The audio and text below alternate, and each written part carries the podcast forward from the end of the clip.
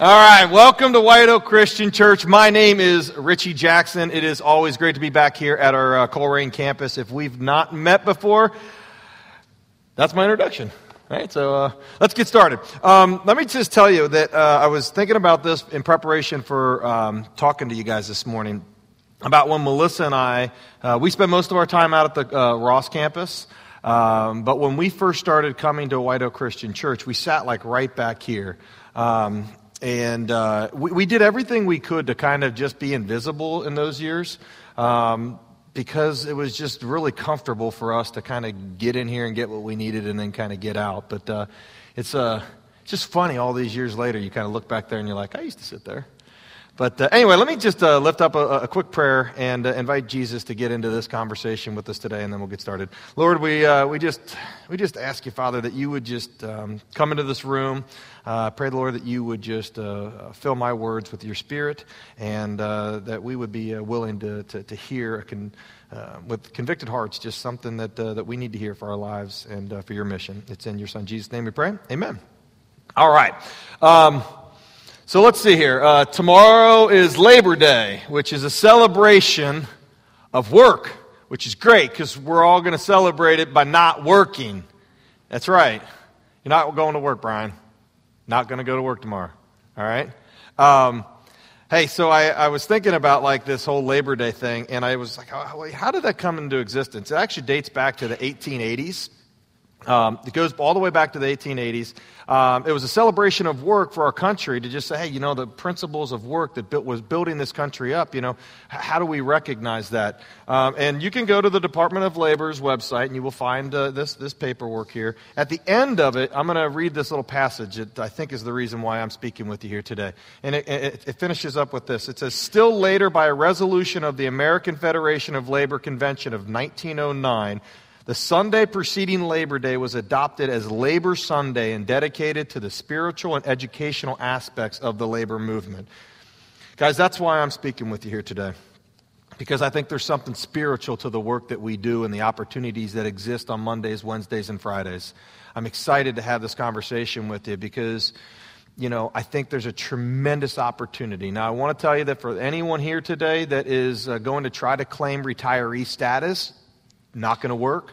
You are not allowed to claim home, uh, homemaker status, stay at home mom status. This message is for every single one of us and has everything to do with what you do mattering. Your contribution matters when you leave this place this morning.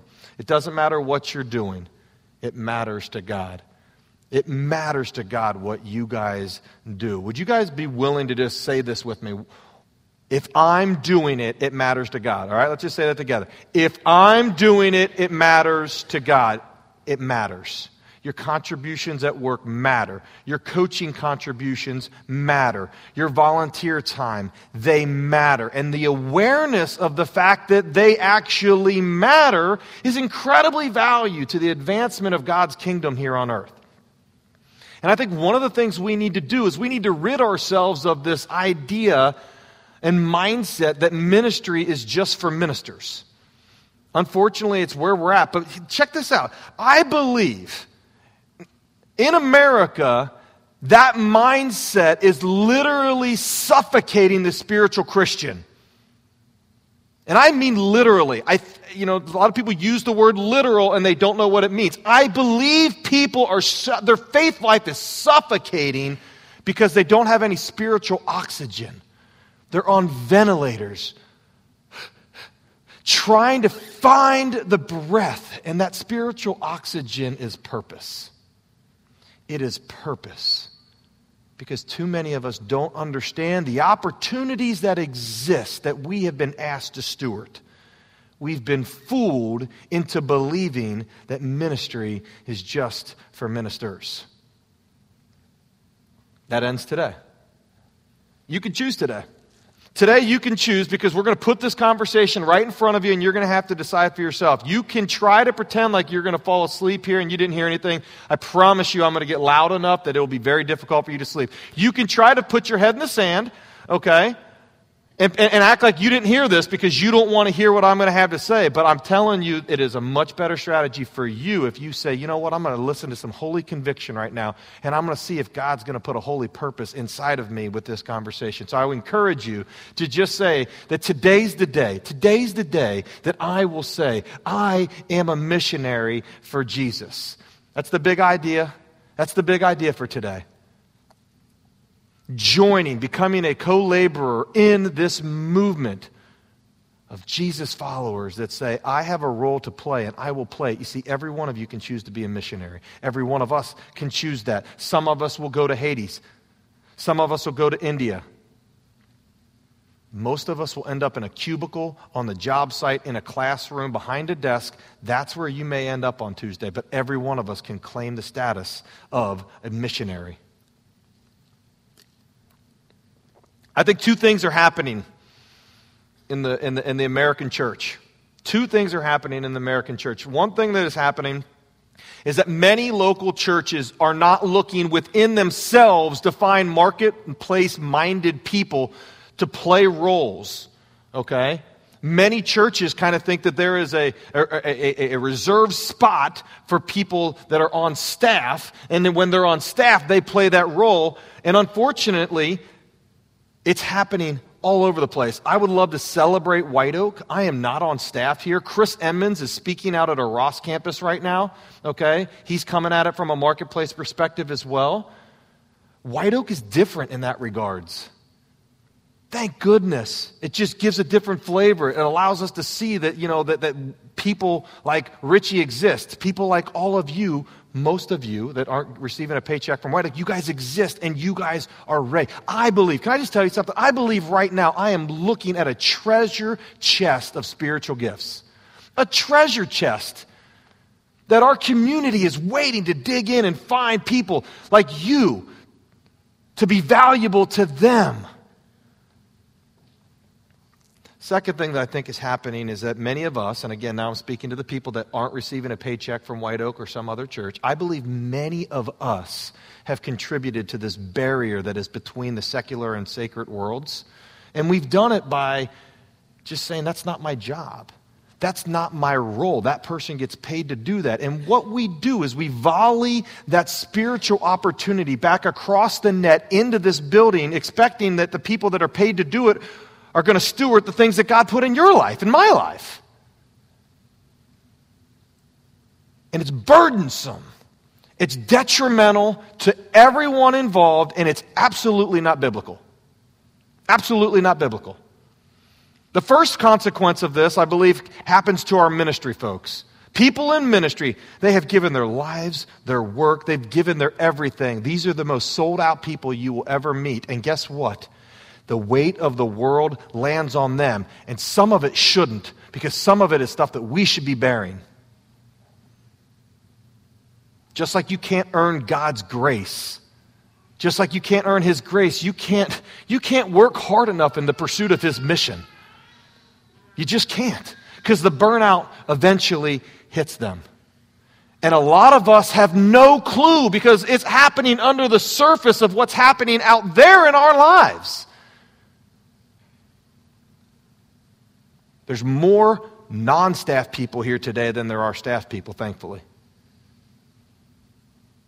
The second way that's detrimental is because as we volley those opportunities back to people that are paid to do it, we,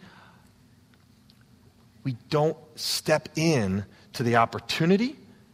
We forget about our holy purpose, and apathy begins to set in apathy begins to set in. I think American Christians right now, okay, I'm just going to say this. They've got dull faith lives. They've got dull faith lives because they're looking for purpose and they don't realize that every time they throw the ball back inside these walls, okay, they're missing a chance to sharpen. They're missing it. They've got dull faith lives. I'd be willing to bet that many people that are hearing my words right now in the last, I would say no more than a month, but po- no, probably a year at the most, you had somebody pop into your head and you said, Man, I just, oh, if, if, if Tina could have just come to our life group, this content was so good. We, she, she would have loved it, you know. Or you know what? If Bill just could have heard Kevin's message last week, like Kevin's message was so right on for like what Bill's going through right now. If, if, if George only knew that Jesus loved him in such a way that he was so perfectly unique and he was a masterpiece in, in God's eyes and that, and that George really was just a child of God like me. I just wish he would, if I could just get him to church to hear that. And I'm just like, man, that is terribly it's, it, it, it's the absolute opposite of opportunistic. We're waiting for somebody else to do what God asked us to steward and look after. We are outsourcing His spiritual opportunities in our lives to do it, whatever it is. It is a very vague thing, but it is your it, and you can do it. And it's not really important how we got to this place. What is important, though, is that we do something different when we leave here. Get better at this thing when we leave here. And I think we need to have a paradigm shift. We have to change things. We need to see things with refreshed eyes. We've got to, we've got to rethink how we're going to go about this mission that we're on, where it's going to take place, who's going to be a part of it, how we're going to go about it. When's the last time that you said, Where's my mission field? You guys realize that, like, White Oak has a mission statement, but, like, you have mission fields. Like you're, you don't get to just adopt White Oak's mission field. You can, you can co-labor into it, but you have a mission field. When's the last time you said, where's my mission field? Who's on that? Have you asked yourself that question? If you haven't, ask yourself it right now. Ask it again tonight. You got the day off tomorrow. Ask yourself it again tomorrow. Where's my mission field? Because ministry is not confined in these walls. But don't be surprised if God reveals to you that your mission field is right in front of you. It's right in front of you. You see, Jesus wants to use you right where you are. Right where you are. Some of you are going to say, I can't do that.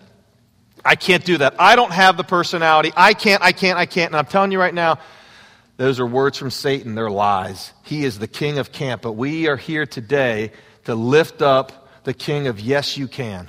Jesus is the king of yes, you can. Yes, you can. You can do those things. And the reason I know you can do it is because the Bible says so. And if I look into Acts chapter 3, I'm going to start this story with Acts chapter 3. We're going to find Peter and John wandering through the streets, and a, and a crippled man says, Hey guys, you got any money for me? Peter looks down at him. I got no silver, I got no gold, but I'll give you what I got. You know what he says? He says, In the name of Jesus, get up and walk. And as the guy's doing burpees and, you know, jumping jacks and everybody else is around there, Peter says, I didn't do anything to that man. Jesus, Jesus did it. Repent, turn back to God. He'll wipe away your sins. Put your faith in Jesus. Now, not everybody liked that story. Not everybody liked that story.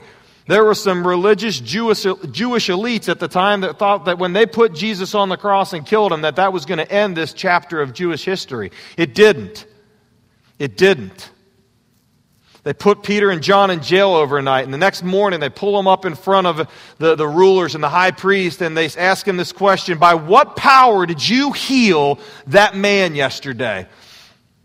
And I love the way the Bible puts this. I love the way that Luke writes this in Acts he says that Peter, filled with the Holy Spirit, filled with the Holy Spirit. Man, I love that.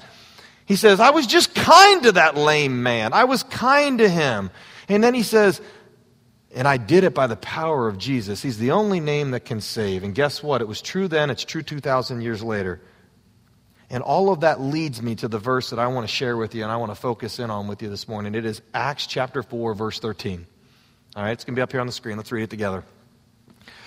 When they saw the courage of Peter and John and realized that they were unschooled, ordinary men, they were astonished and they took note that these men had been with Jesus. I think that is a really, really powerful, powerful verse. Check this out Jesus picked everyday Joes. He didn't pick know it alls. He didn't pick the smartest. He just picked ordinary guys like us. But he picked people that had an ounce of courage, a bit of courage as well. I'm telling you right now, you want to live out your faith. It will not always be convenient, it will not always be easy. You will need to have some courage. But fear not. You don't have to have a professional education. You don't have to go to CCU or some seminary to be able to say, you know what, I can play my role. You don't have to do that. You're just valuable. You're valuable in the eyes of God. He sees your talent, He knows what you're capable of. Ordinary little you. And when I say ordinary, I mean so uniquely ordinary that your scent is perfect in the eyes of God. You are perfectly positioned you have the ability to do these things that I'm telling you you have. You just got to believe in yourself and trust Jesus to do it. But listen to how that verse ends. Check out how the verse ends. Astonished, these people said, and they took note that these men had been with Jesus. Let me just ask you a question. What if we went into every scenario and circumstance of our lives and all the situations, and we lived in such a way, we talked in such a way, we treated people in such a way that when they were done with that interaction, they said, I can tell that that person has been with Jesus. That is powerful. It is so powerful. It is so awesome. And it is not something complicated. You and I can do it. We don't have to be special. We don't have to be all cleaned up. All we have to do is acknowledge who Jesus is, put our faith in him, and let his power work through us. You see, all of us go through this cycle. We work and we do stuff, and then we sleep, and then we work, and then we read, and then we sleep, and then we work and go to soccer, and then sleep, and then we work and go to basketball, and then sleep, and then we work and stuff and sleep, and it just keeps on going and just keeps on going. Can I just submit to you guys that I think that the work and the stuff time is perfect? It's a wonderful opportunity for you to be just like Peter. Just like Peter. Some of you are wondering, why can't heal anybody? I don't have that. Well, guess what? You're a manager, you're a CEO, you're a waitress, you're a teacher, you're a student. God wants to use you right there. Well, you say, well, what's my gift? What's my it? And I'm just going to tell you, I don't know what your it is. I don't know what your gift is, but it's yours. You'll know it when you're doing it. You want more of it. Like, I love breathing when I'm out of breath. I want more of it. You know, when you, Michael Jordan could shoot a basketball, he, that was kind of, that might have been his it. Didn't, wasn't baseball. Was not baseball. Okay? But some of you guys are wondering, like, what is my it? And I'm just telling you, your it is perfectly yours. It is finely tuned to you and your surroundings, and you have it. You have it. But many of us are waiting for other people to show Jesus to the masses. And yet Peter, Peter was filled with the Holy Spirit filled with the Holy Spirit. Now I'm talking to anybody here, right? And these words are only for you if you have said, like, Jesus, you're Lord of my life. I surrender to your, your grace. I, I, I, can't live with, I need you. I love you. Thank you for what you've done for me. You reign in my life. That spirit lives in you. The moment that you put your faith in him, you were supernaturally infused with the Spirit of God. Just because you haven't used it lately doesn't mean that it has gone away. It's in there. It's in there. You are the light of the world. You are, you are the salt of the world. You and your saltiness are so crucial to the advancement of God's kingdom, you don't even realize it. And I'm about to say something that some of you are going to get mad at. That spirit living inside of you, if you let it lay dormant and you never use it, you're selfish. You're selfish because you hold the hope of eternity you hold the keys to peace in this life. Don't waste your gift. It is too valuable. It is too unique to you.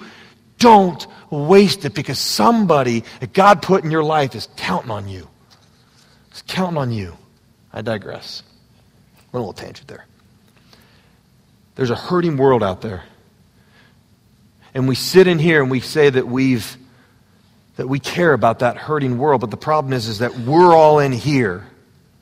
There's 168 hours in a week. 58 of them on average we will spend sleeping.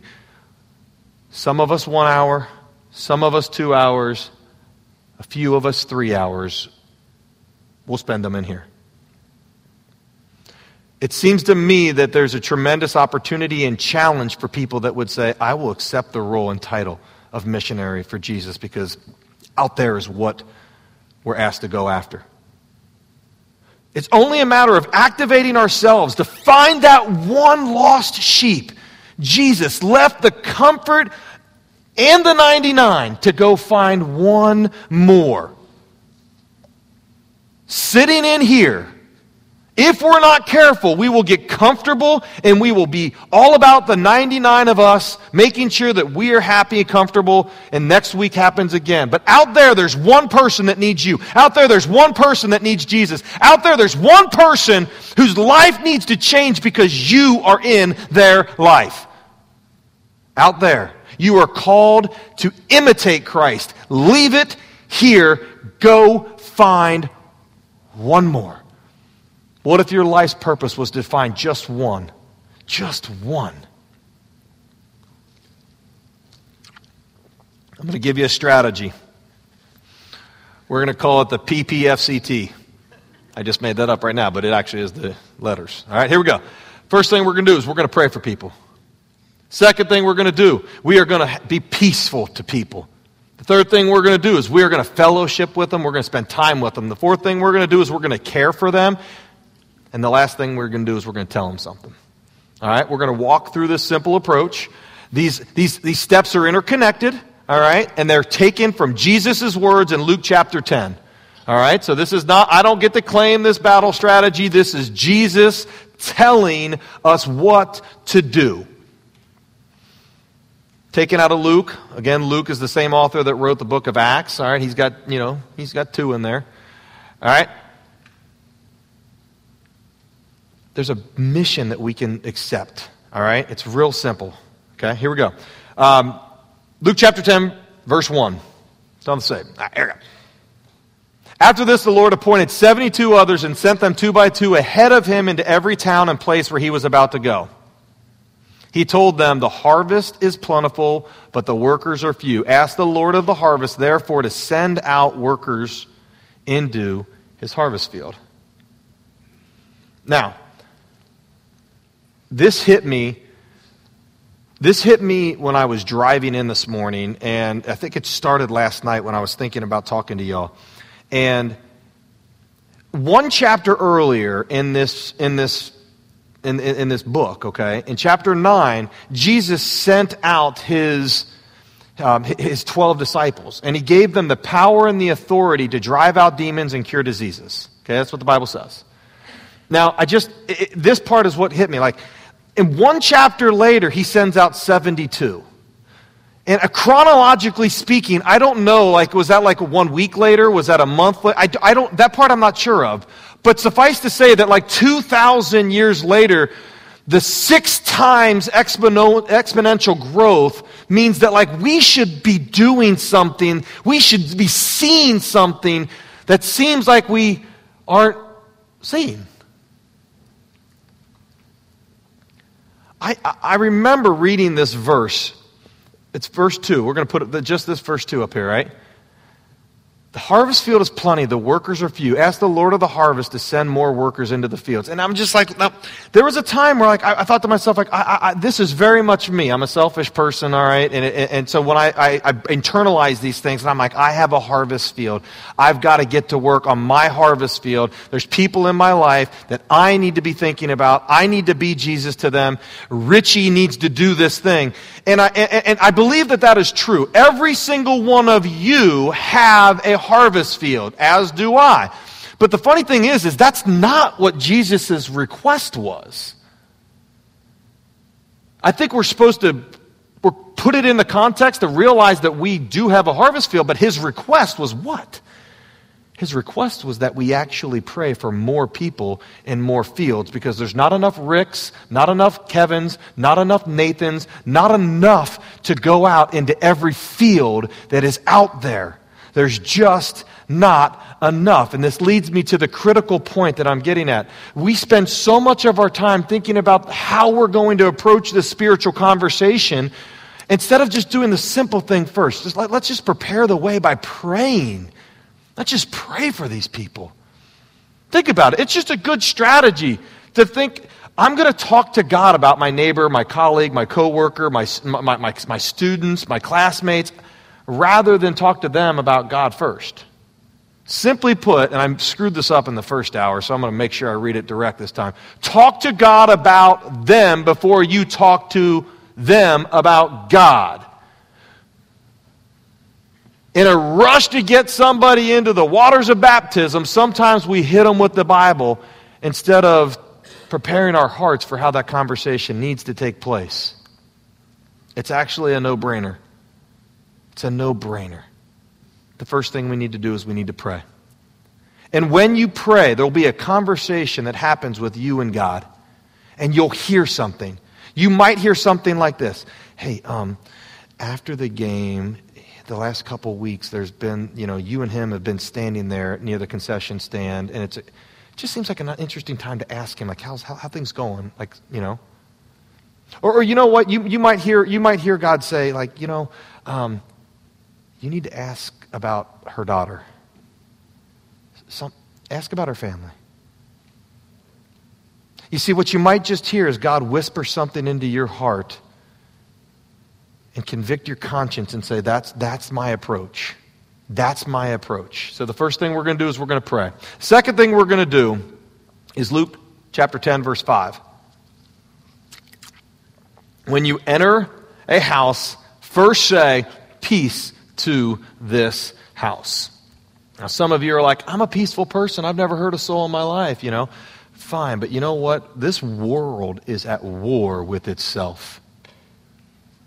Every single day, you turn on the TV and get all the proof you need that people are fighting about everything. The pain and the strife of humanity is on display for all to see. The world is at war, and the war is real. And somewhere in the middle, somewhere in the middle, there oftentimes is a, is a, is a well-intentioned Christian that is saying, I've got the way. I, you know, I, I, I can tell you what you guys all got going wrong. And whether it is true or not, hear me loud and clear, whether it is true or not, many people that are far from God feel like Christians are also at war with them.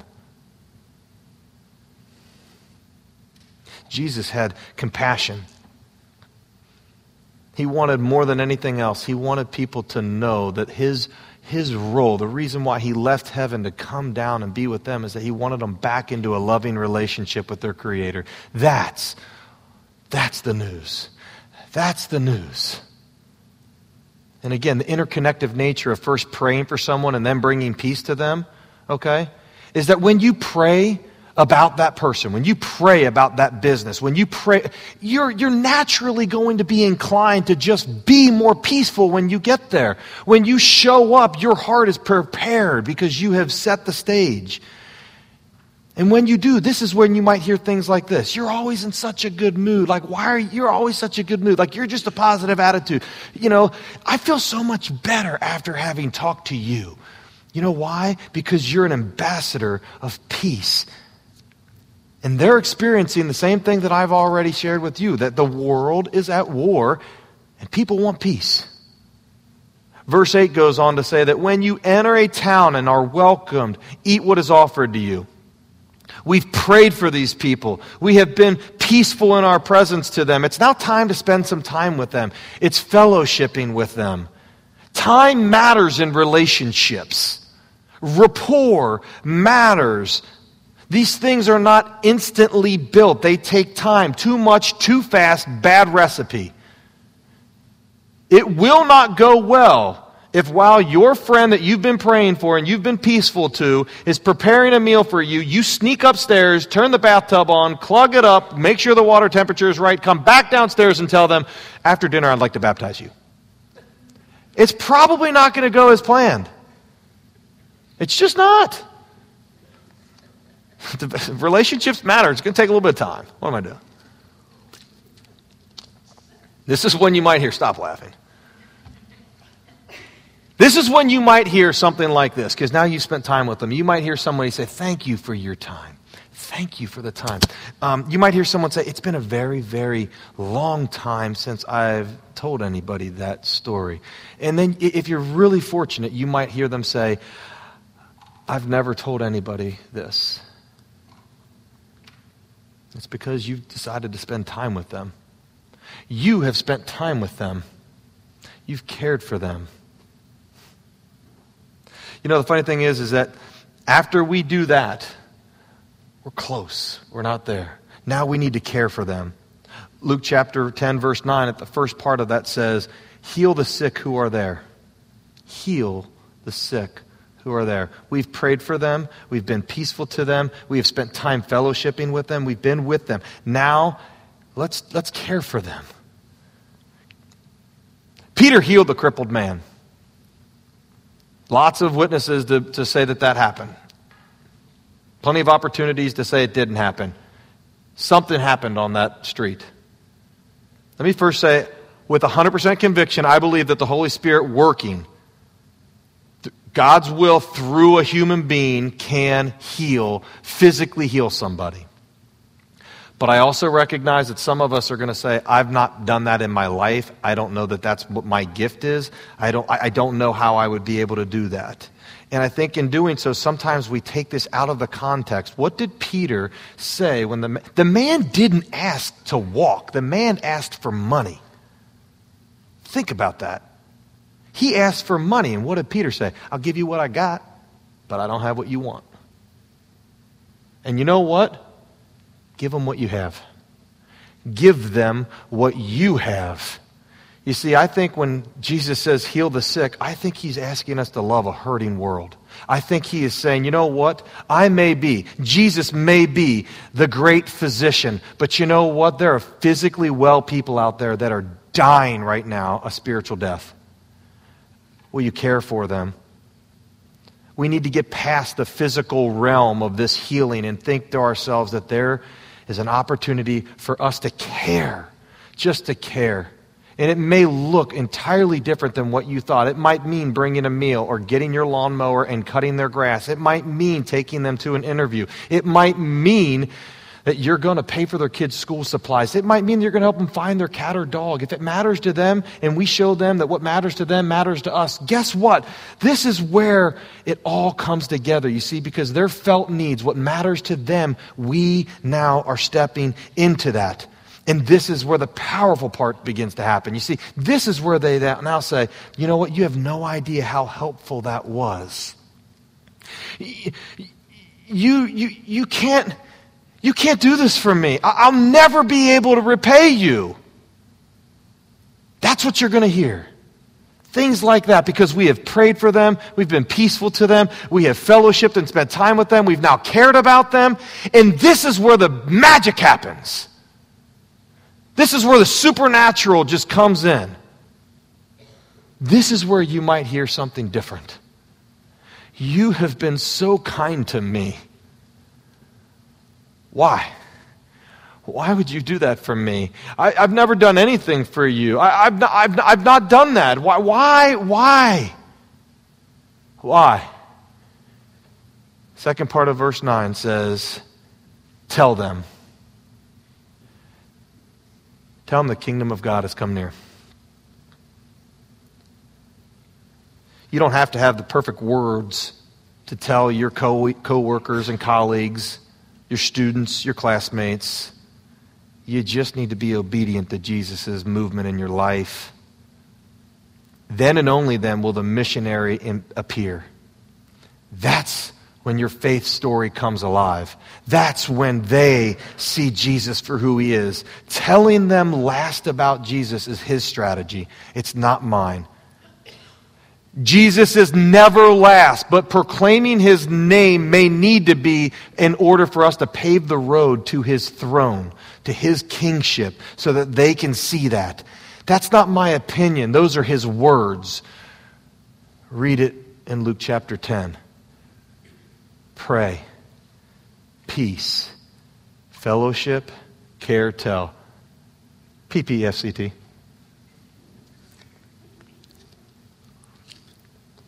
Let's go back several minutes when I told you about Peter and John back there in chapter 4. They were just ordinary and unschooled folks, just an ordinary guy.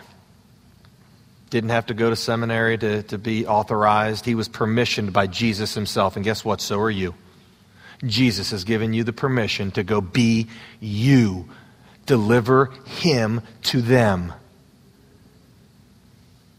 That's what you've been given the permission to do. The, the next words that come out of my mouth, I hope they rock you to your core. I hope they convict you to the point where you feel like you've got to do something different when you wake up tomorrow. Listen to me. Out there, there are hurting people, there are sick people. They're looking for something or someone to fix it. And if we don't do our job, they're going to think that money and title and status is going to make it all better. And it won't. That's a band aid that is only one rip away from another pain. They're hurting, they're sick, and they need you. You are the vessel that God sent them. You are the colleague that is unschooled. You are the absolutely ordinary neighbor from across the street. You are chosen. The only question is whether or not you will say, I will be the missionary for Jesus. That's on you.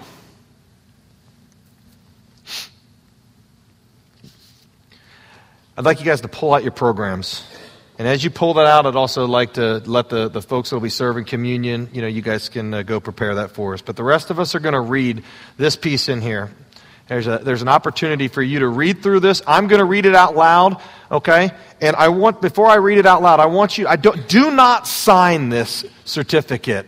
Do not sign it unless you mean it. The cost of discipleship is heavy.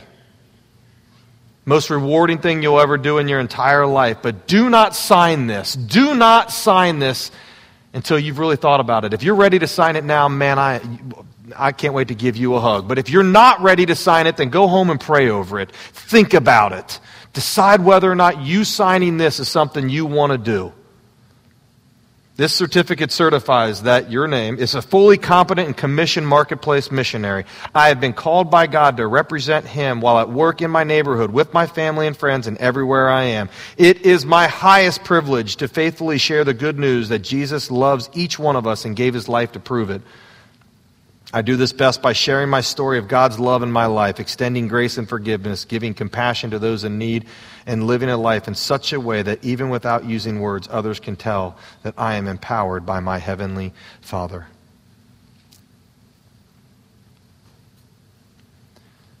I think oftentimes we sit around and wait for a church to tell us that we can do something. I'm telling you right now, you have purpose in your life. You have purpose that has been put on your heart. You have people in your life that need your purpose, they need your gifts.